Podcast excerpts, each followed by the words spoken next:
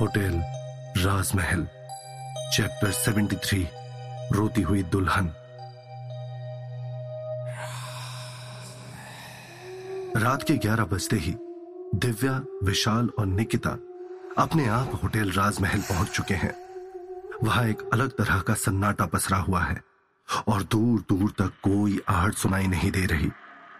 हर रात की तरह आज भी होटल, राजमहल एक बार फिर अपनी जगह पर खड़ा है।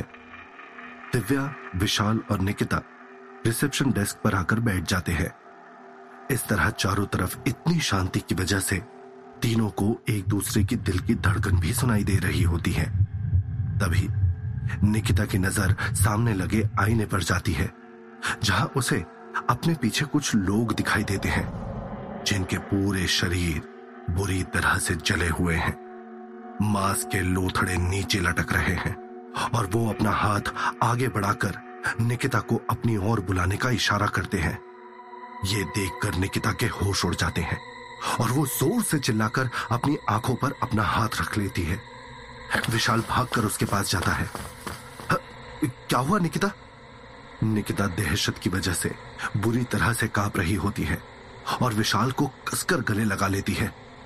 वो वो वो वो आईना? ये सुनकर विशाल और दिव्या जैसे ही आईने की ओर देखते हैं, उन्हें वहाँ कुछ दिखाई नहीं देता। विशाल उसे प्यार से समझाते हुए कहता है, कुछ नहीं है वहाँ, निकिता। संभालो अपने आप को। निकिता डरते डरते सामने देखती है, और अब उसे वहाँ कोई दिखाई नहीं देता। ये देखकर वो हैरान रह जाती है। जो उसके चेहरे से साफ़ साफ़ दिखाई दे रहा होता है विशाल उसे समझाते हुए कहता है, मैंने तुम्हें मना किया था ना, इस होटल में आने के लिए? यह होटल बहुत खतरनाक है, निकिता। ये सुनकर निकिता कसकर विशाल का हाथ पकड़ लेती है। ये सब देखकर दिव्या को बिल्कुल अच्छा नहीं लग रहा होता, लेकिन फिर भी वो चुप रहती है। अभी इन तीनों को वहाँ बैठे कुछ ही समय हुआ होता है कि तभी अचानक से पूरे होटल राजमहल में तेज तेज हवाएँ चलने लगती है। जैसे कि कोई तूफ़ान आने वाला हो। वो हवा इतनी तेज होती है कि विशाल, दिव्या और निकिता कसकर एक दूसरे का हाथ पकड़ लेते हैं। कुछ ही देर बाद वो हवा चलनी बंद हो जाती है और एक अजीब सी शांति फैल जाती है, जिससे ये तीनों अपनी सांसों की आवाज़ तक साफ़ साफ़ सुन सकते हैं। अभी इन लोगों को संभले हुए कुछ समय भी नहीं हुआ है कि तभी अचानक से उन्हें वहाँ पर किसी के रोने की आवाज़ सुनाई देने लगती है। उस आवाज़ को सुनकर ऐसा लग रहा है, जैसे कोई बेहद दर्द में हो। दिव्या और विशाल तुरंत हैरानी से अपने चारों तरफ़ देखने लगते हैं, मगर उन्हें वहाँ पर कोई भी नज़र नहीं आया। निकिता ये आवाज़ सुनकर बहुत ज़्यादा डर गई। यहाँ तो कोई भी नहीं है, फिर रो कौन रहा है? विशाल निकिता की ओर देखकर उसे चुप रहने का इशारा करता है। ये आवाज़ आ कहाँ से रही है? दिव्या ने हैरानी से इधर उधर देखते हुए पूछा। ये तो मुझे भी समझ में नहीं आ रहा है, दिव्या। दोनों बहुत गौर से इधर उधर देखने लगते हैं कि यह आवाज़ आखिर आ कहाँ से रही है। तभी अचानक से विशाल ने दिव्या से कहा, देखो, ध्यान से सुनो। ऐसा लग रहा है जैसे यह आवाज़ ऊपर के किसी कमरे से आ रही हो। हाँ दिव्या ने भी ध्यान से सुनते हुए कहा, चलो, चलकर देखते हैं कि आखिर यहाँ पर हो क्या रहा है। इतना कहकर दिव्या और विशाल ऊपर की तरफ़ जाने लगे। निकिता ने इन्हें जाते हुए रोका नहीं नहीं, प्लीज़, तुम लोग ऊपर मत जाओ। विशाल ने निकिता से कहा, देखो, तुम यहीं पर रुको और यहाँ से कहीं भी मत जाना। यह होटल बहुत खतरनाक है। कहीं ऐसा ना हो कि तुम किसी मुसीबत में फंस जाओ। इसीलिए जब तक हम ऊपर से नहीं आते, तुम यहीं पर रहना। निकिता बुरी तरह से डरी हुई होती है और हाँ में अपना सर हिलाती है। विशाल और दिव्या, जहाँ से आवाज़ आ रही है, वहाँ बढ़ने लगते हैं। मगर तभी अचानक से उन्हें किसी के कदमों की ठक ठक भरी आवाज़ सुनाई देने लगती है। उन्हें ऐसा लग रहा है जैसे कोई उनके साथ साथ चल रहा हो। विशाल, डर के मारे दिव्या के मुँह से कुछ निकल नहीं रहा। मगर तभी विशाल ने आराम से उसका हाथ पकड़ते हुए कहा, तुम्हें मुझ पर यकीन है ना? दिव्या ने हाँ में अपना सर हिलाते हुए जवाब दिया तो बस, फिर मेरे साथ ऊपर चलो। अभी वो लोग सीढ़ियों से दो कदम आगे बढ़े ही हैं, कि तभी अचानक से किसी साय ने उनके कान में फुसफुसा कर कहा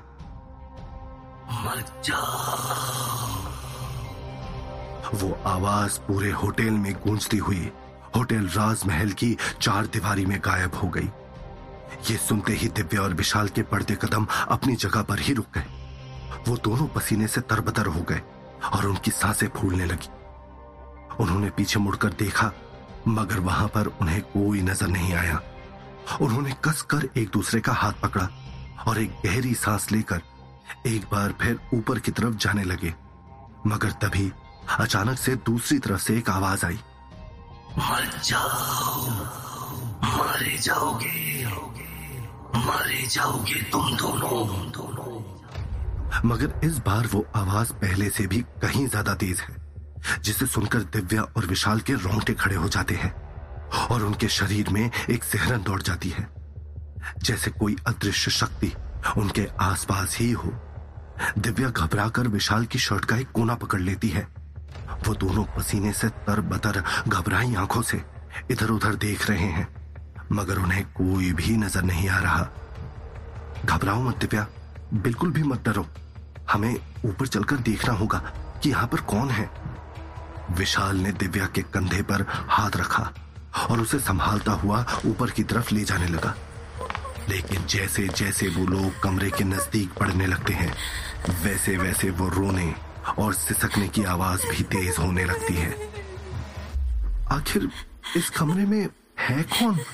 और इस तरह से रो क्यों रहा है? दिव्या और विशाल को कुछ भी समझ में नहीं आ रहा कि वहाँ पर क्या हो रहा है। जैसे ही दिव्या और विशाल उस कमरे के पास पहुँचे, तभी अचानक से उन्हें एक हवा का झोंका महसूस हुआ। जो उनके सामने एक आकृति लेने लगा। विशाल! डर के मारे दिव्या की चीख निकलने लगी और उसका पूरा शरीर थर थर कांपने लगा। तभी वो आकृति तेज़ी से विशाल और दिव्या को लपकने के लिए उनकी ओर बढ़ने लगी। ये देखते ही विशाल ने कहा अपनी आँखें बंद कर लो दिव्या। अगले ही पल वहाँ पर शांति फैल गई। सब कुछ पहले जैसा हो गया। जैसे ही विशाल और दिव्या ने अपनी आँखें खोली, वहाँ पर उन्हें कुछ दिखाई नहीं दिया। दिव्या, तुम ठीक हो? विशाल ने घबराकर दिव्या के चेहरे पर हाथ रखा और उससे पूछा हाँ मैं ठीक हूँ, मगर वो था क्या? दिव्या ने हवा की तरफ़ इशारा करते हुए कहा, आज दिव्या के सवाल का विशाल के पास कोई जवाब नहीं है। वहीं दूसरी तरफ़ वो रोना अभी बंद नहीं हो रहा है। विशाल ने धीरे से कमरे का दरवाज़ा खोला और वो दोनों कमरे के अंदर आ गए। कमरे के अंदर उन्होंने देखा कि दुल्हन के लाल जोड़े में बैठी एक लड़की अपने दोनों हाथों से अपना चेहरा छुपाए, फूट फूट कर रो रही है। उसे इस तरह रोते देख दिव्या और विशाल हैरान रह गए। उन लोगों के लिए यह समझ पाना काफ़ी मुश्किल हो रहा है कि क्या ये एक असली दुल्हन है या फिर होटल राजमहल का एक और छलावा। सुनो, क्या तुम ठीक हो? ऐसे रो क्यों रही हो? दिव्या ने उस लड़की के थोड़ा पास जाकर पूछा। उसे समझ में नहीं आ रहा है कि आखिर एक लड़की अपनी शादी के दिन यहाँ पर क्या कर रही है और इस तरह से रो क्यों रही है? मगर वो लड़की दिव्या के सवाल का कोई जवाब नहीं दे रही। ऐसा लग रहा है मानो उसने दिव्या की बात को सुना ही ना हो। सुनो। दिव्या ने आराम से उसके कंधे पर हाथ रखा और तभी अचानक से उस लड़की ने अपने चेहरे से अपने हाथ हटाए और उसके बाद जो कुछ भी हुआ, उसे देखकर दिव्या के होश उड़ गए। वो लड़की दिखने में काफ़ी सुंदर और अच्छी लग रही है। उसकी बड़ी बड़ी आँखें उसके चेहरे को और भी सुंदर बना रही हैं। दुल्हन के जोड़े में वो लड़की किसी परी से कम नहीं लग रही। दिव्या ने ये सब देखकर अपने साथ खड़े विशाल की ओर देखा। वो दोनों ही ये समझ नहीं पा रहे हैं कि आखिर ये सब हो क्या रहा है। मगर तभी वो मुस्कुराती हुई लड़की अचानक से ज़ोर ज़ोर से रोने लगी और उसके हाथ पर एक ज़ोर का कट लग गया जिससे उसकी हाथ की नस कट गई और उसके हाथ से खून की तेज धार निकलने लगी और वो खून पूरे कमरे में फैल गया। Oh, oh no! ये कैसे हो गया? विशाल ने ज़ोर से चिल्लाते हुए कहा, ये सब अपनी आँखों के सामने होता देखकर विशाल और दिव्या दोनों की आँखें फटी की फटी रह गई। अगले ही पल अचानक से उस लड़की का पूरा सर अपनी जगह से पीछे मुड़ गया और उसे देखकर दिव्या की चीख निकल गई। वो लड़खड़ाकर कुछ कदम पीछे गिर गई और विशाल ने तुरंत आगे बढ़कर उसे थाम लिया। उस लड़की की आँखों की जगह सिर्फ़ लाल रंग के दो काले घेरे हैं और उसका चेहरा पूरी तरह से सफ़ेद पड़ गया है जिस पर जगह जगह जख्मों के निशान हैं। उसके बाल खुले हुए हैं और जहाँ से उसका हाथ कटा है वहाँ से खून रिस रहा है और उसकी हड्डी नज़र आ रही है। मेरे कातिल को ढूंढ के लाओ। मेरे कातिल को ढूंढ कर लाओ। तभी उसने चिल्लाकर गुस्से से गरजती हुई आवाज़ में कहा उसकी आवाज़ बहुत ही ज़्यादा भयंकर और दर्दनाक लग रही है जिसे सुनकर दिव्या और विशाल के रोंगटे खड़े हो गए। वो लोग कुछ बोलना चाहते हैं मगर उनके मुँह से एक भी शब्द नहीं निकल रहा है। मगर मगर आ, आपके साथ ये सब हुआ कैसे? विशाल ने हिम्मत करते हुए उस आत्मा से कहा और तभी ना जाने कहाँ से एक धुआँ उनकी आँखों के आगे छा गया। और देखते ही देखते उनके सामने पूरा नज़ारा बदल गया। वो होटल राजमहल, जो अभी कुछ देर पहले एक भूतिया था, वो पूरी तरह से बदल गया। अब होटल राजमहल में हर रात की तरह कोई ठंडी हवाएँ नहीं चल रही हैं। कोई दहशत का माहौल नज़र नहीं आ रहा है। अब वहाँ पर कोई खून नहीं दिख रहा। अब वहाँ पर बिल्कुल भी सन्नाटा नहीं है। दिव्या और विशाल अपने सामने ये सब देखकर बहुत हैरान रह गए। उन्हें समझ में नहीं आ रहा है कि ये सब आखिर हो क्या रहा है। दिव्या ने विशाल की ओर देखते हुए कहा, आखिर ये सब क्या हो रहा है? और वो आत्मा कहाँ चली गई? ये होटल, राजमहल, अचानक से ये सब हो क्या रहा है? दिव्या और विशाल के लिए अपने सामने हो रही चीज़ों को समझ पाना काफ़ी मुश्किल होता जा रहा है। एक एक करके उनके सामने नए नए राज आ रहे हैं। जिनको समझ पाना और सुलझा पाना उनके लिए किसी चुनौती से कम नहीं है। अब ये होटल राजमहल उनके लिए जीने मरने का एक सौदा बन चुका है। एक ऐसी भूल भुलैया जिससे वो दोनों चाहकर भी बाहर नहीं निकल सकते। वहीं नीचे रिसेप्शन डेस्क पर बैठी निकिता अब भी बुरी तरह से काँप रही है और विशाल और दिव्या के नीचे आने का इंतज़ार कर रही है। तभी उसके अपने कानों में किसी के फुसफुसाने की आवाज़ आती है। ये सुनते ही निकिता की आँखें दहशत में बड़ी हो जाती है और वो पलटकर देखती है तो उसे कोई दिखाई नहीं देता। तभी निकिता के अपने दूसरे कान में फुसफुसाने की आवाज़ आती है। तुम्हारा खत्म देखते ही देखते अगले पल एक अदृश्य शक्ति निकिता को ज़ोर का झटका देती है और वो चिल्लाती हुई ज़मीन पर गिर जाती है। ये आवाज़ ऊपर दिव्या और विशाल को भी सुनाई देती है और वो दोनों घबराकर नीचे की ओर भागते हैं। लेकिन तभी वही अदृश्य शक्ति निकिता को उसके पैरों से खींचती हुई दूर तक ले जाती है। निकिता ज़ोर से चिल्लाती जा रही है। विशाल, दिव्या, कोई बचाओ मुझे। लेकिन वो अदृश्य शक्ति उसे एक कमरे में ले जाती है और अंदर उसे ज़ोर से दीवार पर पटक देती है। इतनी देर में उस कमरे का दरवाज़ा धड़ाम की आवाज़ के साथ बंद हो जाता है। निकिता दर्द में करहाने लगती है, लेकिन तभी उसे उस बंद कमरे में अपने सामने पड़ी एक रॉकिंग चेयर दिखाई देती है, जो अपने आप हिलने लगती है। जैसे कि कोई उस पर बैठा हुआ हो। ये सब देखकर दिव्या के रोंगटे खड़े हो गए और उसने हिम्मत जुटाकर वहाँ से भागने की कोशिश करते हुए दरवाज़ा पीटना शुरू कर दिया। कोई खोलो! कोई दरवाज़ा खोलो! कोई मुझे यहाँ से बाहर निकालो प्लीज़! लेकिन उसकी सारी कोशिशें नाकाम हुई और उसने जैसे ही पलट कर देखा तो उसे उस चेयर पर कोई बैठा हुआ दिखाई दिया। उस इंसान का चेहरा दूसरी तरफ़ है और इसीलिए उसे देखकर एक बार को निकिता को समझ में नहीं आया कि वहाँ पर कौन है। मगर तभी अचानक से दूसरी तरफ़ से एक आवाज़ आई, जिसने निकिता के रोंगटे खड़े कर दिए। आ गई तुम। उस आवाज़ को सुनते ही निकिता अंदर तक काँप गई।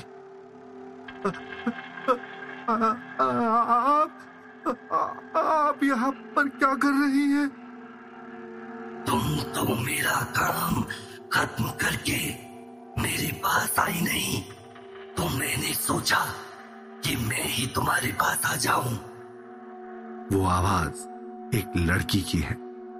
निकिता को पीछे से सिर्फ़ उस लड़की के खुले हुए बाल दिख रहे हैं जो हवा से उड़ रहे हैं। नहीं नहीं, ऐसा कुछ नहीं है। मैं मैं आपका काम जल्दी ही खत्म कर दूँगी। निकिता ने घबराते घबराते बोलने की कोशिश की। मगर तभी अचानक से वो लड़की एक झटके से कुर्सी से उठकर खड़ी हो गई। अचानक से कमरे की हर एक दीवार से काफ़ी सारे लोगों के एक साथ चीखने और चिल्लाने की आवाज़ें सुनाई देने लगी। उस लड़की के लंबे लंबे बाल हवा से उड़ने लगे। उसकी आँखें पूरी तरह से लाल हैं और उसका चेहरा जला हुआ है, जिस पर बिल्कुल भी चमड़ी नहीं है। उसके चेहरे पर सिर्फ़ उसकी आँखें नज़र आ रही हैं, जो इस वक्त गुस्से से सिर्फ़ निकिता की तरफ़ देख रही हैं। वो लड़की कोई और नहीं, बल्कि मल्लिका ही है। कब होगा मेरा प्लान पूरा? क्या तुम जानती नहीं हो? कि मैं तुम्हें विशाल की ज़िंदगी में क्यों लेकर आई हूँ? तुम्हारा क्या मकसद है? ये सब सुनते ही निकिता के चेहरे के भाव बदल गए और उसने ज़ोर ज़ोर से हंसना शुरू कर दिया। मल्लिका, मैं अच्छी तरह से जानती हूँ कि मेरा मकसद क्या है। तुम बिल्कुल भी चिंता मत करो। ये सुनते ही मल्लिका भी उसके साथ ज़ोर ज़ोर से हंसने लगती है। तो क्या होगा कहानी में आगे? क्या करना चाहती है मल्लिका? निकिता को विशाल और दिव्या के बीच में लाने का क्या मकसद है? कैसे पता चलेगा विशाल और दिव्या को इस सच्चाई के बारे में? कैसे ढूंढ कर लाएँगे विशाल और दिव्या इस रोती हुई दुल्हन के कातिल को? इन सब सवालों के जवाब जानने के लिए सुनिए होटल राजमहल, सिर्फ़ पॉकेट एफ़ पर।